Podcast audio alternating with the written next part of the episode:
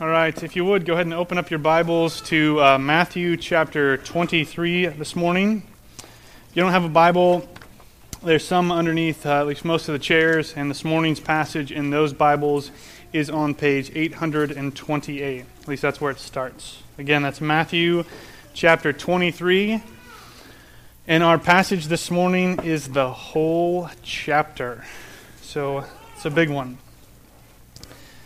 Don't worry, uh, I'm not planning on us being here forever. But who knows? All right. We'll start reading in verse 1. We're going to go ahead and just read the whole chapter right at the beginning. Again, that's Matthew chapter 23. Then Jesus said to the crowds and to his disciples, The scribes and the Pharisees sit on Moses' seat. So do and observe what they tell you but not the works they do, for they preach, but do not practice. They tie up heavy burdens, hard to bear, and lay them on people's shoulders, but they themselves are not willing to move them with their finger. They do all their deeds to be seen by others, for they make their phylacteries broad and their fringes long, and they love the place of honor at feasts and the best seats in the synagogues, and greetings in the marketplaces, and being called rabbi by others.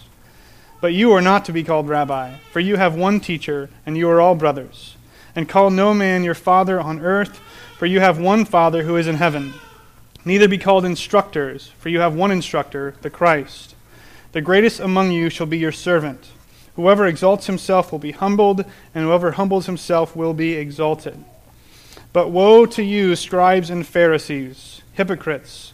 For you shut the kingdom of heaven in people's faces. For you neither enter yourselves, nor allow those who would enter to go in. Woe to you, scribes and Pharisees, hypocrites! For you travel across sea and land to make a single proselyte, and when he becomes a proselyte, you make him twice as much a child of hell as yourselves. Woe to you, blind guides, who say, If anyone swears by the temple, it is nothing. But if anyone swears by the gold in his temple, he is bound by the oath. You blind fools! For which is greater, the gold or the temple that has made the gold sacred? And you say, If anyone swears by the altar, it is nothing. But if anyone swears by the gift that is on the altar, he is bound by his oath. You blind men, for which is greater, the gift or the altar that makes the gift sacred? So whoever swears by the altar swears by it and everything on it. And whoever swears by the temple swears by it and by him who dwells in it. And whoever swears by heaven swears by the throne of God and by him who sits upon it. Woe to you, scribes and Pharisees, hypocrites! For you tithe mint and dill and cumin, and have neglected the weightier matters of the law justice, mercy, and faithfulness. These you ought to have done without neglecting the others. You blind guides, straining out a gnat and swallowing a camel. Woe to you, scribes and Pharisees, hypocrites, for you clean the outside of the cup and the plate, but inside they are full of greed and self indulgence. You blind Pharisee, first clean the inside of the cup and the plate that the outside may also be clean. Woe to you, scribes and Pharisees, hypocrites! For you are like whitewashed tombs, which outwardly appear beautiful, but within are full of dead people's bones and all uncleanliness. So you also outwardly appear righteous to others, but within you are full of hypocrisy and lawlessness. Woe to you, scribes and Pharisees, hypocrites! For you build the tombs of the prophets and decorate the monuments of the righteous, saying, If we had lived in the days of our fathers, we would not have taken part with them in shedding the blood of the prophets. Thus you witness against yourselves that you are sons of those who murdered the prophets. Fill up then the measure of your fathers. You serpents, you brood of vipers, how are you to escape being sentenced to hell? Therefore, I send you prophets and wise men and scribes, some of whom you will kill and crucify, some you will flog in your synagogues and persecute from town to town, so that on you may come all the righteous blood shed on earth, from the blood of the righteous Abel to the blood of Zechariah the son of Berechiah, whom you murdered between the sanctuary and the altar. Truly I say to you, all these things will come upon this generation. O Jerusalem, Jerusalem, the city that kills the prophets and stones those who are sent to it. How often would I have gathered your children together as a hen gathers her brood under her wings, and you were not willing. See, your house is left to you desolate. For I tell you, you will not see me again until you say, Blessed is he who comes in the name of the Lord.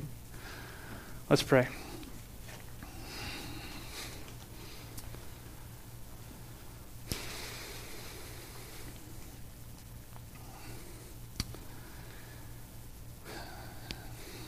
Father, we thank you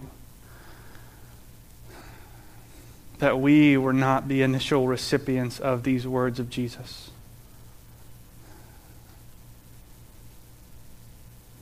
But we also recognize that sin is a universal struggle. It's not something that's isolated to the Jews that Jesus had conflict with in his day. And so we ask that this morning that as we read his words which indict them and pronounce judgment on them, that your Spirit would show us how our lives struggle with similar things. God, how we face self righteousness and legalism and hypocrisy and pride just like they face them. And that those things distract us and keep us from remembering what Christ has done for us. Jesus, we thank you for your sacrifice on our behalf. We pray that this morning we would remember again the grace that we've been shown in the gospel. That we are accepted and, and pleasing to God, not because of what we do or because of who we are, but because of who Jesus is and what he's done. Jesus, in your name we pray. Amen. So, as we read through that, I'm guessing that you all picked up on the fairly common and obvious theme that uh, Jesus is pronouncing judgment on the scribes and Pharisees, and he calls them uh, a whole bunch of stuff. He calls them hypocrites, he calls them fools, he calls them blind. Uh, he pretty much just takes them to task.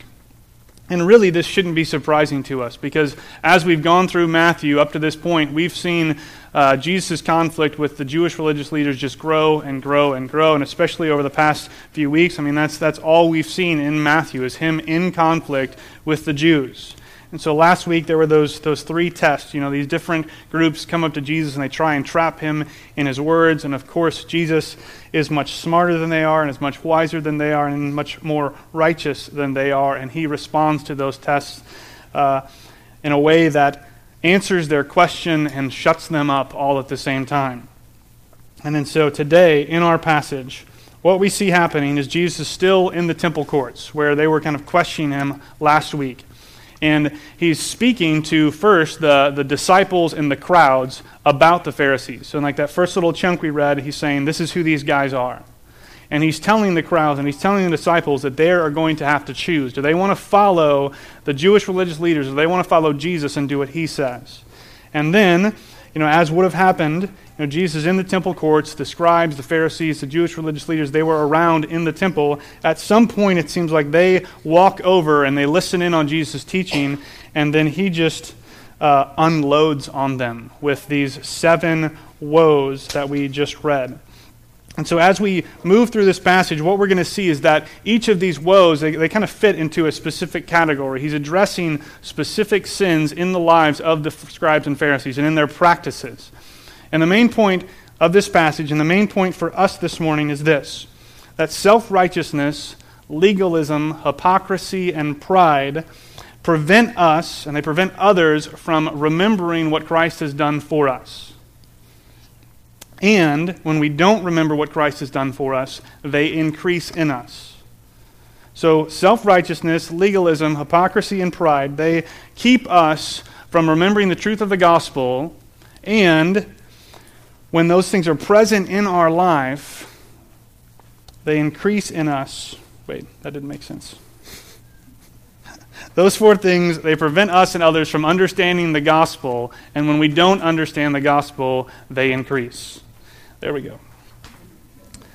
All right, as I said, this, this first little chunk here is where Jesus is speaking to the crowds about the Pharisees. We see this in verse 1. You know, Matthew tells us, Then Jesus said to the crowds and the disciples. In the crowds, some of them probably would have been Pharisees and scribes, but he's talking to the people that would have just been there for the Passover, right? They're celebrating this huge festival. The temple would have been packed with people, and Jesus is speaking to them uh, in light of everything that's happened, right? He just asked this question to the Jew- Jewish religious leaders at the end of 22, and Matthew tells us that they couldn't answer him anything. So they were silenced, and then Jesus takes the opportunity to speak, and he teaches the crowds about them. And in verses 2 through 4, we kind of get this really interesting picture of them that Jesus says. He says, The scribes and the Pharisees sit on Moses' seat. There wasn't actually, you know, there wasn't this chair that they had in the temple that belonged to Moses. There wasn't a literal Moses' seat. What he's saying is that they're kind of in Moses' line. They, they are teachers of the law, they are the speakers of the law, just like Moses was back in the Old Testament. That's who the Pharisees are. They're the people who uh, were kind of the professional law teachers in Jewish society. And then he says, So do, in verse 3, and observe whatever they tell you, which is surprising. Because right up to this point in Matthew, Jesus hasn't had a whole lot of nice things to say about the Pharisees. Pretty much everything he's said about them has been critical in some way because they've misunderstood the law and they've misapplied the law and they've misinterpreted the law. And so he usually has bad things to say about them, but here he says, Do and observe whatever they tell you. And the key comes in the next phrase in the next verse. But not the works they do, for they preach but do not practice. They tie up heavy burdens hard to bear and lay them on people's shoulders, but they themselves are not willing to move them with their finger. Jesus is almost being sarcastic here. He's, he's using irony to make his point. He's saying, do what they tell you to do. And that would have caused the disciples, just like we just recognized, to listen because Jesus has said before, don't do what they tell you to do. You've heard it said this by the Pharisees, instead, do this.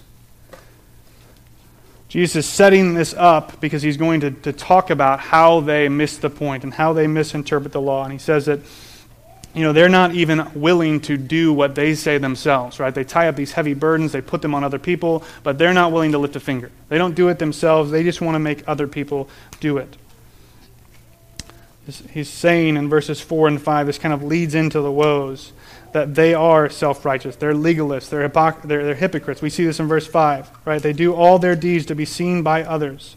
They make their phylacteries broad and their fringes long, right? These phylacteries were these things that they wore uh, that had Bible verses in them from the Torah. Right? Back in, in Deuteronomy 6 and the Shema, which was this foundational belief for the Jews, he says, you know, bind these things on yourself and tie them on your doorposts and put them on your, your house. You know, he's, he's telling them to write the law, you know, not just upon themselves and their buildings, but upon their hearts and the Pharisees missed the most important step, but they got down all the details, right? They had all these things, and they had these long fringes. And, and what we should recognize here is that doing these things in themselves isn't bad. Right? It says they're, they're fringes. This was a part of the garment that all Jewish men wore. They had these long fringes on the bottom of their kind of outer garments. And what we see in Matthew is that Jesus did the same thing. Right? There's that passage back in Matthew 9, which we were in like six years ago, where that uh, there's that woman who has that, that perpetual discharge of blood, and she uh, is trying to get to Jesus through the crowd, and she reaches out and she touches the fringe of his garment. She's touching this thing right here that, that Jesus is talking about. So Jesus himself wore fringes on his garments. It's not bad to keep the law, it's bad to do it in such a way so that other people look at you and say, wow, those people keep the law. I think it's important for us to, as we go through this to recognize that obedience isn't the bad thing.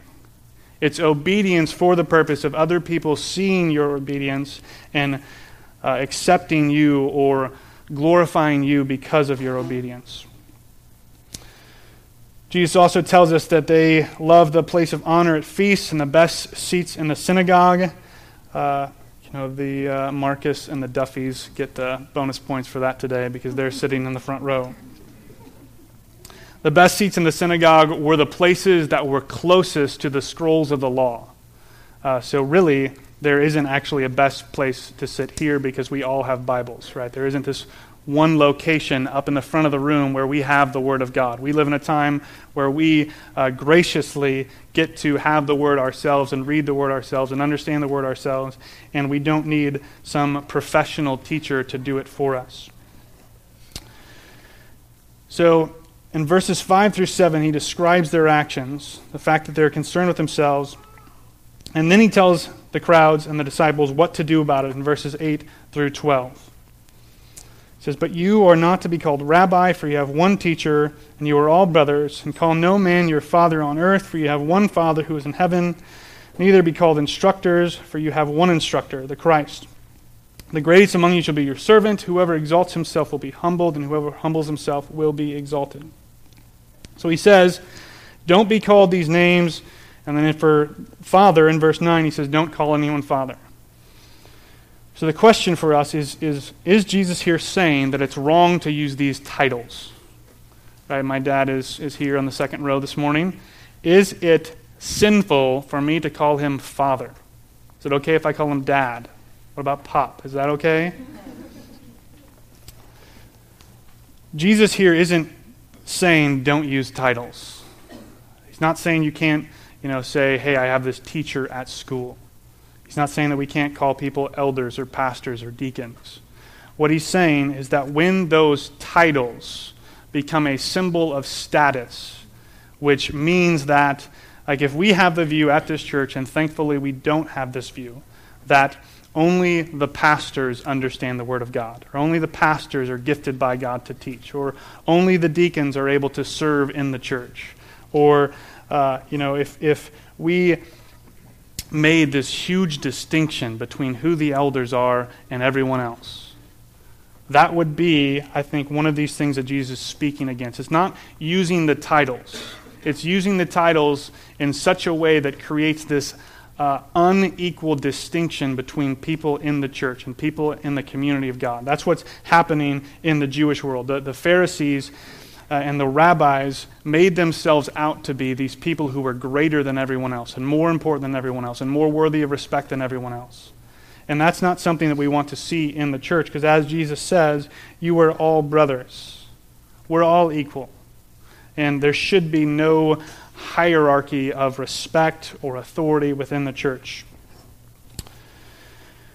And he explains this in verses 11 and 12, where he says that what they should do, right? Don't do all these things. Don't be called teacher. Don't be called instructor. Don't call anybody father. Instead, be humble.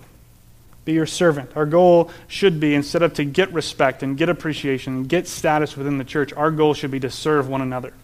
And when we're doing that, it doesn't matter what people call us or don't call us. Humility should be the mark of the church. And when it's not, I think we're slipping into the kind of hypocrisy and pride that Jesus criticizes the scribes and Pharisees for. And he's going to unpack this, all of these things, in these seven woes that follow. So the first one is in verses 13 and 14. Well, really just verse 13. It says, Woe to you, scribes and Pharisees, hypocrites, for you shut the kingdom of heaven in people's faces. For you neither enter yourselves nor allow those to go in. First of all, we should probably think about what the word woe means, because at least that's not part of my regular vocabulary. Woe can mean a couple different things. It can mean just a, a kind of uh, compassionate alas, like, woe to me, my refrigerator broke. I'm going to have to buy a new one. I don't really want to. Or it can be a strong condemnation where some person is pronouncing judgment on someone else. They're saying, You need to watch out because these things are going to happen to you. And I think it's obvious which one is happening in this passage.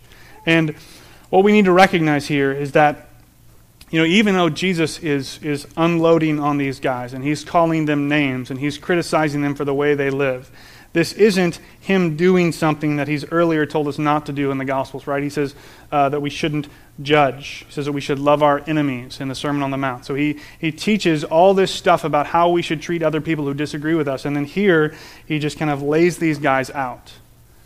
And some people have, have taken this passage and say, well, you know, this, this really can't be Jesus' words because he wouldn't do that.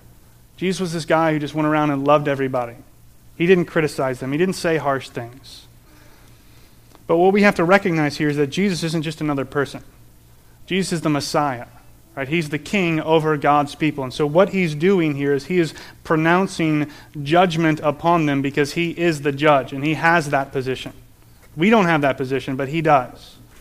And so that's why he can do this in, in such a seemingly harsh way because he wants them to recognize their sin and turn from it. That's what is kind of all packed into this, this short little three letter word, woe. He's, he's pronouncing judgment as their judge. And in this first one, he's condemning them. Right? He uses this, this weird phrase you shut the kingdom of heaven in people's faces. So the question is how? What are they doing to shut the kingdom of heaven in people's faces?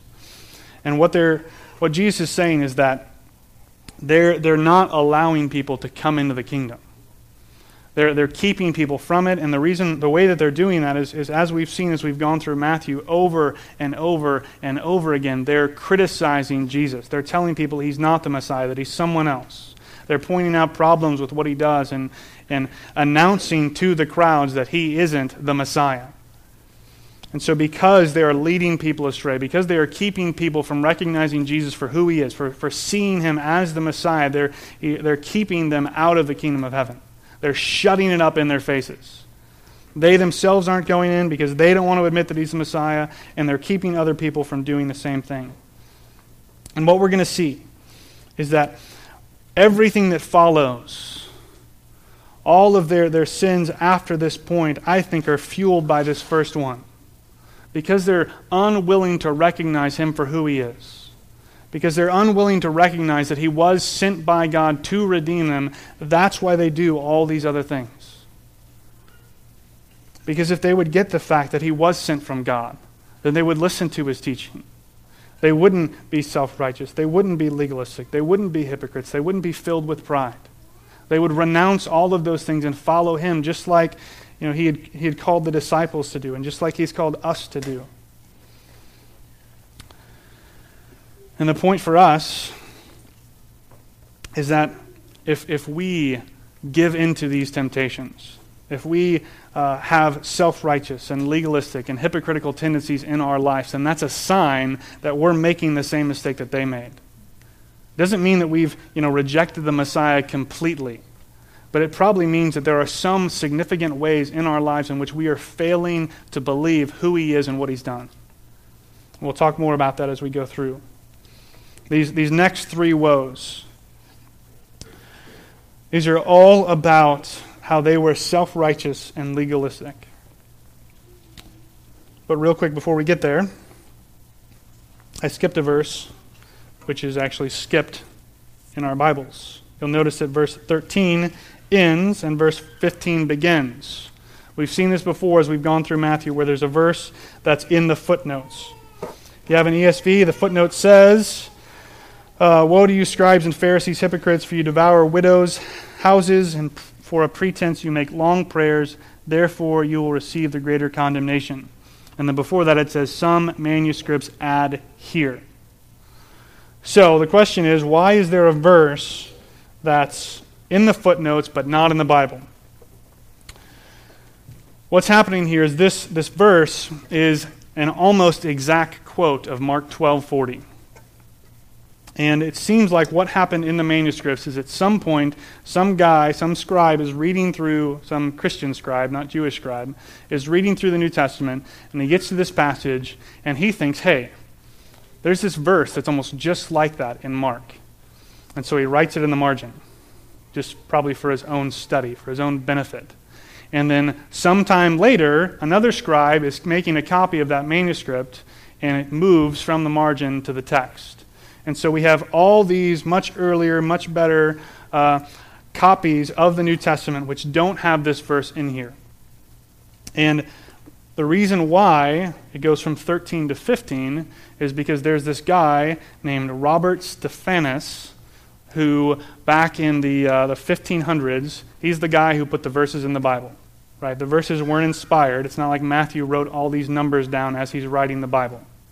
Some guy later took the manuscript that he had and he thought, hey, it would be a whole lot better if when we're talking about the Bible in church, we could say Matthew 23, verse 14, instead of saying, hey, you know that part in Matthew, somewhere kind of three, two thirds of the way towards the end, where he talks about devouring widows' houses, and then everybody just kind of flips around till they find it? He wanted it to be easier, and so he put verses in the Bible. And that's, that's great because it's, it's a huge help to us. But the manuscript that he used evidently had this, this verse 14 in it, and that's why the number's there, even though it wasn't part of the earliest manuscripts of the Greek New Testament. Did that make sense, or was it way more confusing than it needed to be? So it's not like some guy decided at some point we need to take this thing out. At some point, it got put in there, but it was never part of Matthew's original work. And so that's why it's, it's in the footnotes. So the second woe starts in 15, not 14.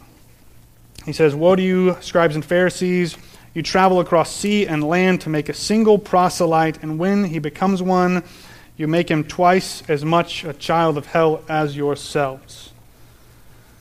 I mean, this kind of hits them both ways, right? Because it hits the scribes and Pharisees for doing this, but then there also probably would have been some guys there who were these proselytes, who were people that decided to follow the Pharisees, and Jesus is saying, You're twice as bad as they are.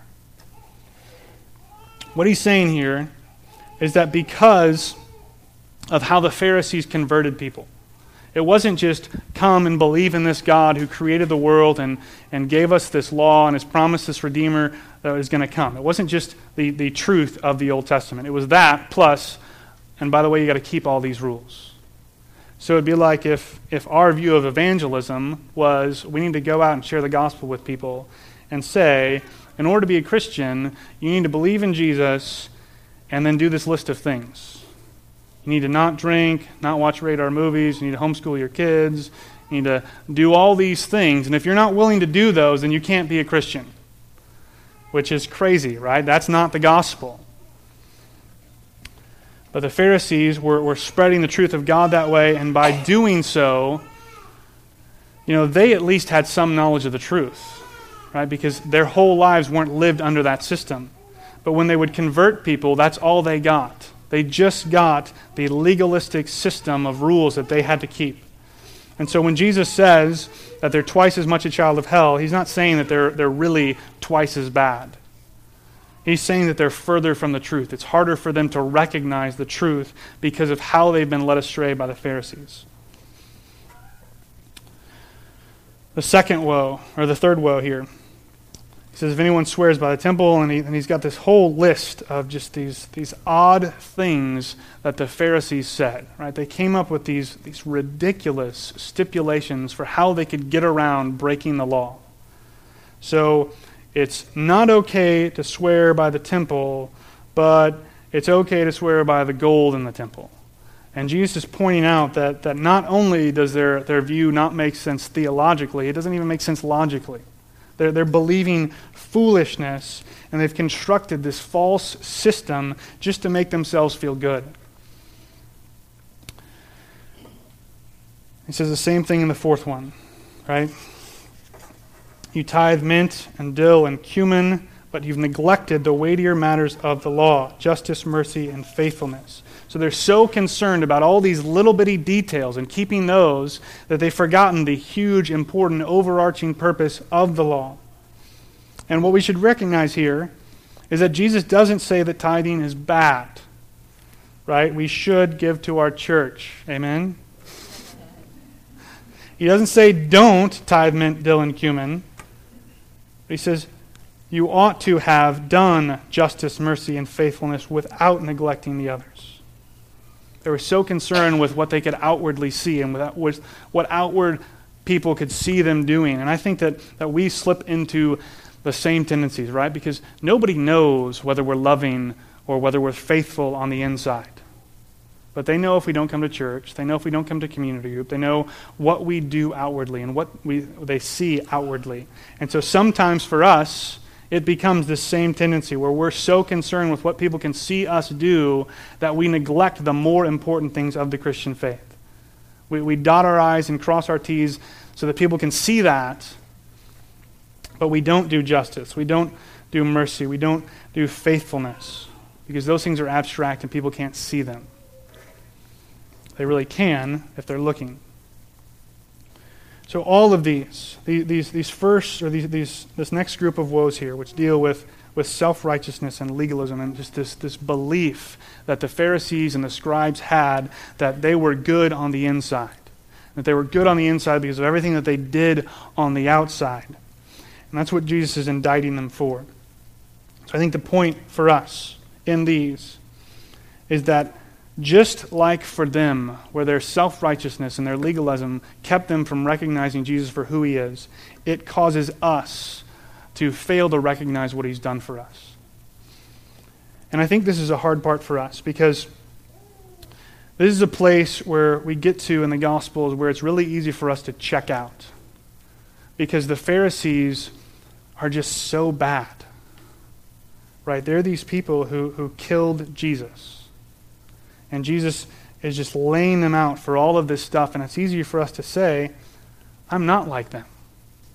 I'm not self righteous and legalistic like they are. I don't even think about tithing on my spices.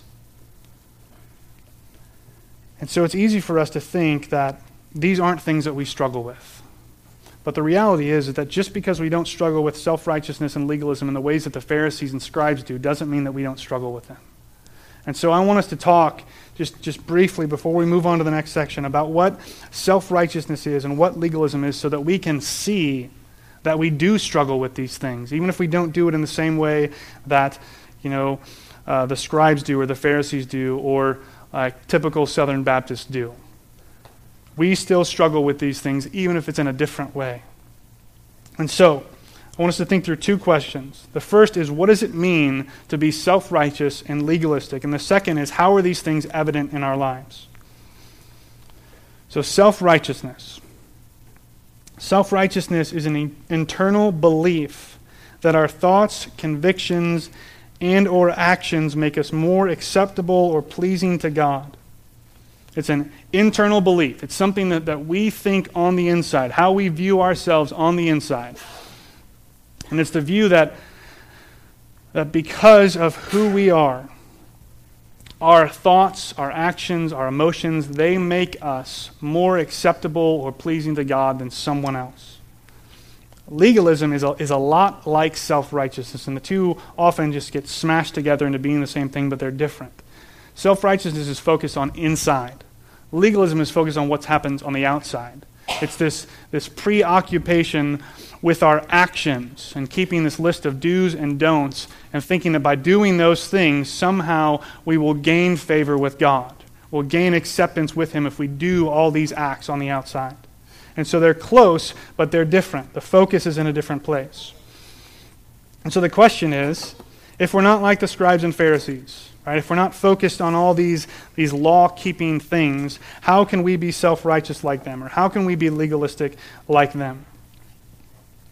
I think that we're self righteous anytime we rely on something other than Jesus as our uh, source of acceptance or favor with God. Anytime uh, I or you look at something in our lives or something inside of us and say, because of that, God's pleased with me. For example, I think some of us probably struggle with parenting righteousness. I'm a good parent. My kids obey. I'm not like that other family who, whose kids are crazy, who yell at them in the store. God is pleased with me because I am a good parent. I'm accepted by Him because of the way I parent. Or a lot of us probably struggle with theology righteousness. I have good theology. I follow John Piper on Twitter. because I do, God is more pleased with me than people who, who don't, you know, follow Piper. Or finances, right? I can control my spending. I'm not in debt. Or I'm poor and I have no money. And because of that, because I'm not like those, you know, materialistic, consumer-driven Christians, God likes me more. God is more pleased with me because of how I spend my money. I think at BC, we have a lot of anti legalism righteousness. because we don't strive to keep the law, because we're, we're free from, you know, the uh, legalistic overlords of the convention.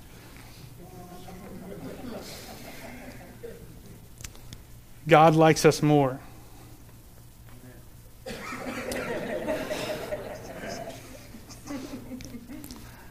Whatever it is, whenever we look to something other than Jesus as our source of acceptance for God, we're being self righteous. It doesn't matter what it is.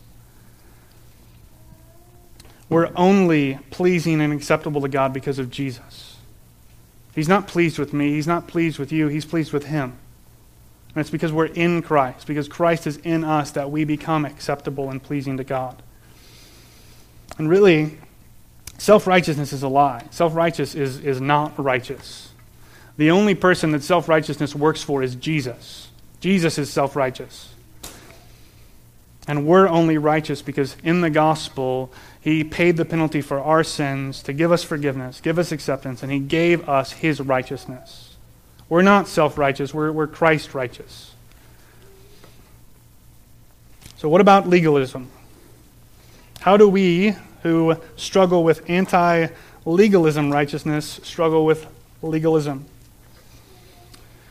Well, as I said, legalism is, is anytime we focus on doing something or not doing something as a, as a source of acceptance for God.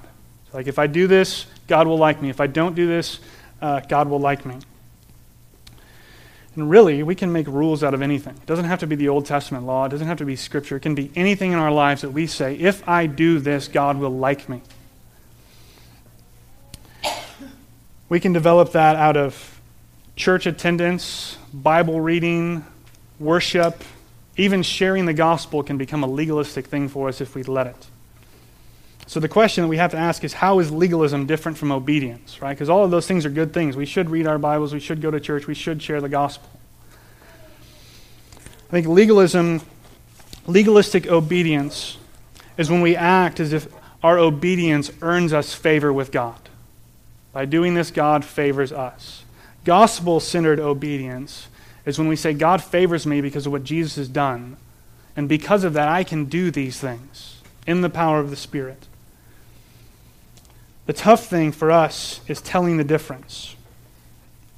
And I think that the easiest way for us to spot legalism in our lives is when we don't keep our rules.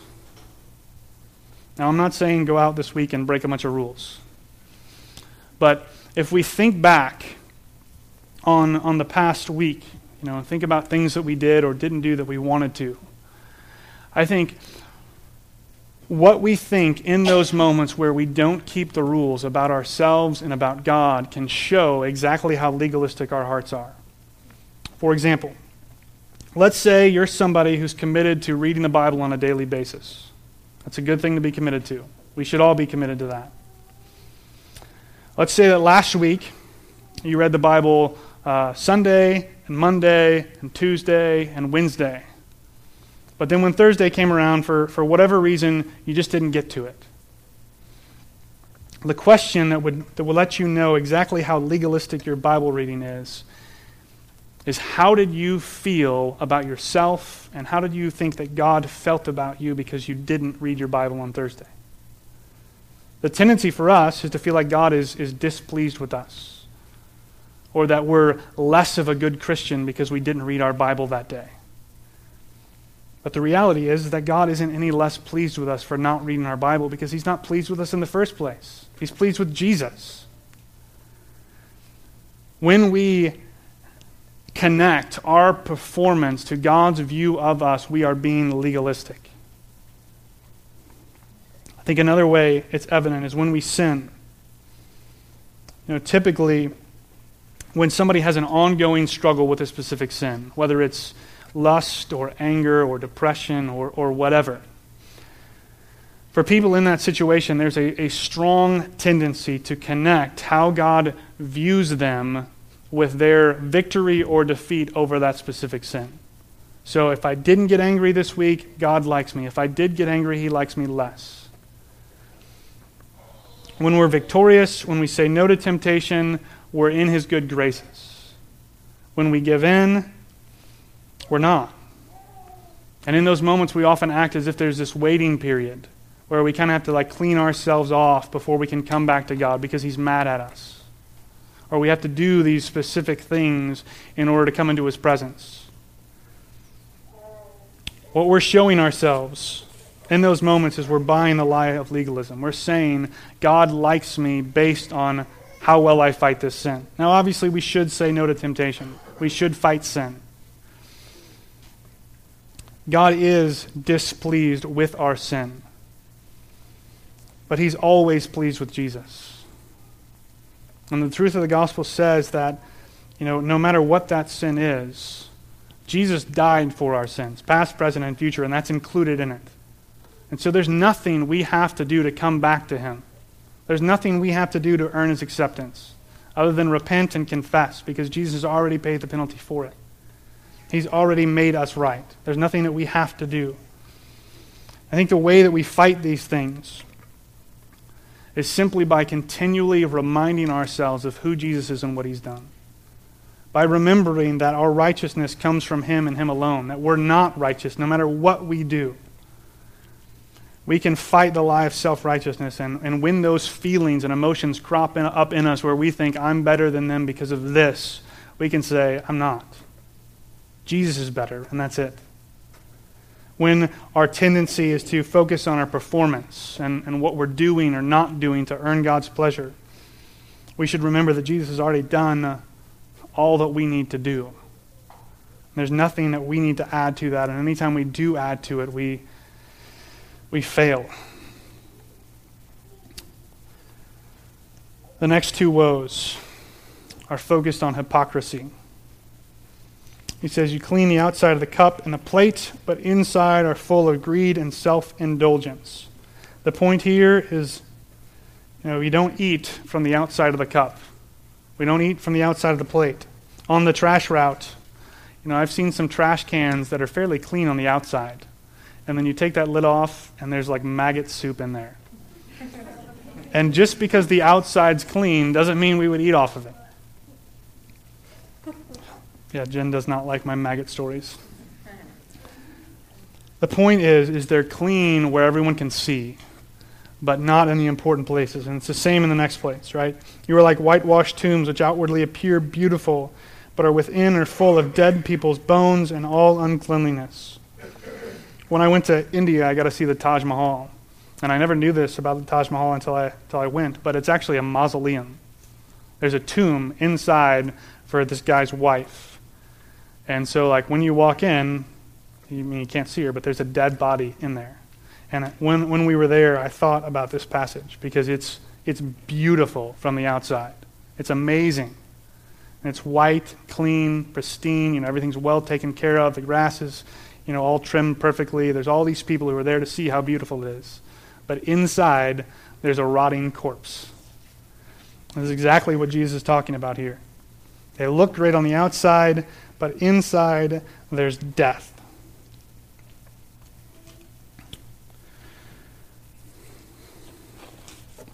And for us, you know, there, I think there's a strong tendency to do the same thing, to be hypocrites like they are. Right? He's been calling them hypocrites the whole time. This isn't anything new, but here he's explaining how they're hypocrites. They're focused on keeping themselves clean and looking well on the outside and for us, we do the same thing whenever our lives outwardly fail to line up with what we believe. Now, clearly, as Christians, you know, there's going to be failure in our lives throughout our Christian life. We're not going to be perfect. Only Jesus is perfect. So hypocrisy is always going to be a reality. But that's not what Jesus is talking about here. He's not talking about the failure that is bound to happen. He's talking about putting up a front that makes us look like we've got it all together. This kind of picture of this perfect Christian that you know, does what the Bible says and, and never stumbles and never falls and, and doesn't reveal confession and repentance to other believers. And I think that's exactly how we fight hypocrisy. Instead of acting like we got it all together, we tell people we don't. We confess our struggles to one another. We live life together. We, we walk in our faith, in repentance. A while ago, Brian Phillips and I were talking about, about hypocrisy. And he said that uh, within the context of sharing the gospel, that he thinks that when we show people how desperate we still need Jesus today, because we still struggle with sin. So instead of putting out this front like, hey, I've got this down, you know, come learn about this Jesus who way back in the day helped me get my stuff together. Instead of that, saying, I need Jesus today just as much as I did then. Showing people how desperately we need him and his repentance just as much as we did the day we were saved. That's the gospel. Not this thing that I did in the past one time at a VBS that helped me get everything right. The hypocrites, and the Pharisees, pretending like they had it all together, but really they didn't even know who Jesus was. The last woe deals with pride. Jesus says, You build the tombs of the prophets, decorate the monuments of the righteous, saying, If we had lived in the days of our fathers, we would have not taken part with them in shedding the blood of the prophets. It's easy to look back and say we would have done things differently. But Jesus is saying, That's not who you are. He calls them serpents, brood of vipers, tells them they're probably going to be sentenced to hell. And he says, On you may come all the blood shed on earth, from the blood of the righteous Abel to the blood of Zechariah the son of Berechiah. Does anybody know who Zechariah the son of Berechiah is? Because I didn't, I had to look it up. What's going on here is Abel is the first person murdered in the Bible. We probably all know that one. The Zechariah guy is killed in the end of Second Chronicles. Second Chronicles in the Hebrew ordering of the Old Testament is the last book. So what he's saying is everybody that's killed in the Old Testament, from the beginning to the end, from the first guy that gets murdered to the last guy, all their blood is going to come upon the scribes and Pharisees. And the reason why is because they're going to kill Jesus. He's saying, You're not like, you claim to not be like your fathers. You, know, you, you pretend to care about the prophets and the righteous. You decorate their tombs. You take care of their monuments. But they're going to end up killing the person that all of those people died to prophesy was coming. And then he ends with this lament where he says, O Jerusalem, Jerusalem, the city that kills the prophets and stones those who are sent to it. How often would I have gathered your children together as a hen gathers her brood under her wings, and you were not willing. Jesus is saying here that he doesn't want, he doesn't desire this judgment that he's pronouncing to come on Jerusalem. He's tried to gather them together. He wants them to repent. He wants them to recognize that he's the Messiah. But they're unwilling. And because of that, all this judgment is going to come down on them. And the next two chapters, which we're going to cover in a few weeks, are, are all about the destruction of Jerusalem. This judgment is going to come, it's going to happen, it's going to be wiped out. And then he's got this cryptic line right at the end. I tell you, you will not see me again until you say, Blessed is he who comes in the name of the Lord.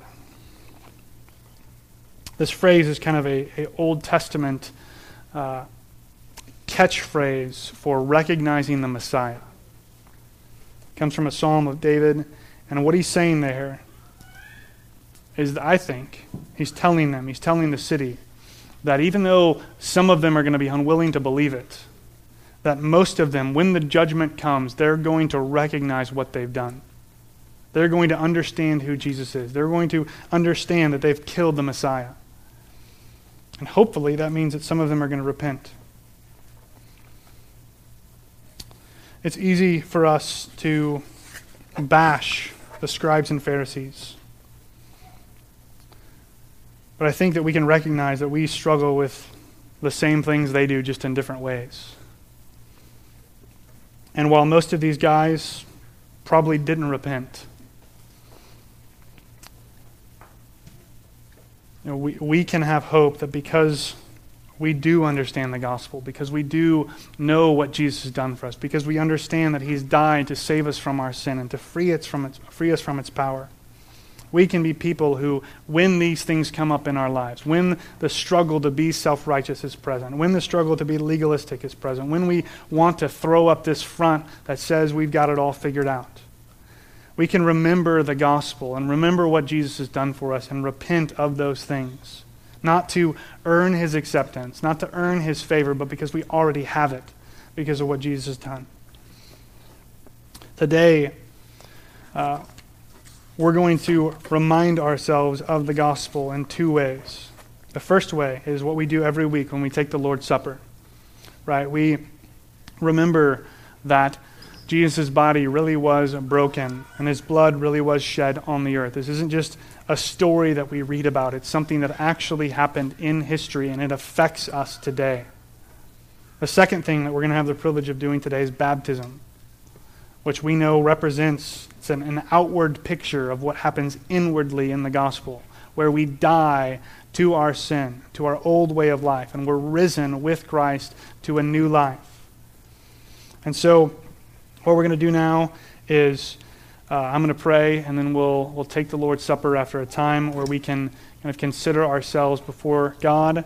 And then, then Matt and Tung are going to come up, and they're going to talk about how we're going to do the baptism. So let's pray.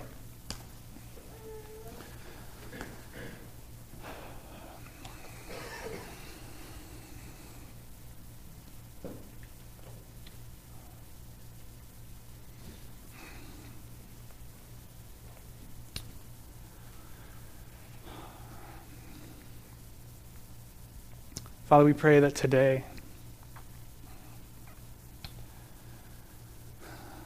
that as we celebrate the Lord's Supper together,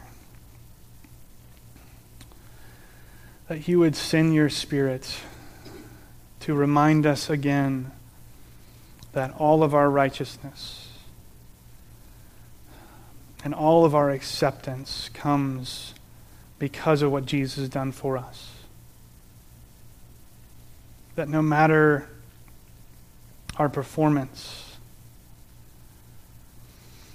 you are always pleased with Him. That even when we fall, He's paid for our sin. And even when we obey, we're just walking in the good works that He's prepared for us beforehand. We pray that you would remind us that the same grace that has saved us is saving us. That we don't have it all together and that we still need the gospel today just as much as we did the day when we first believed it.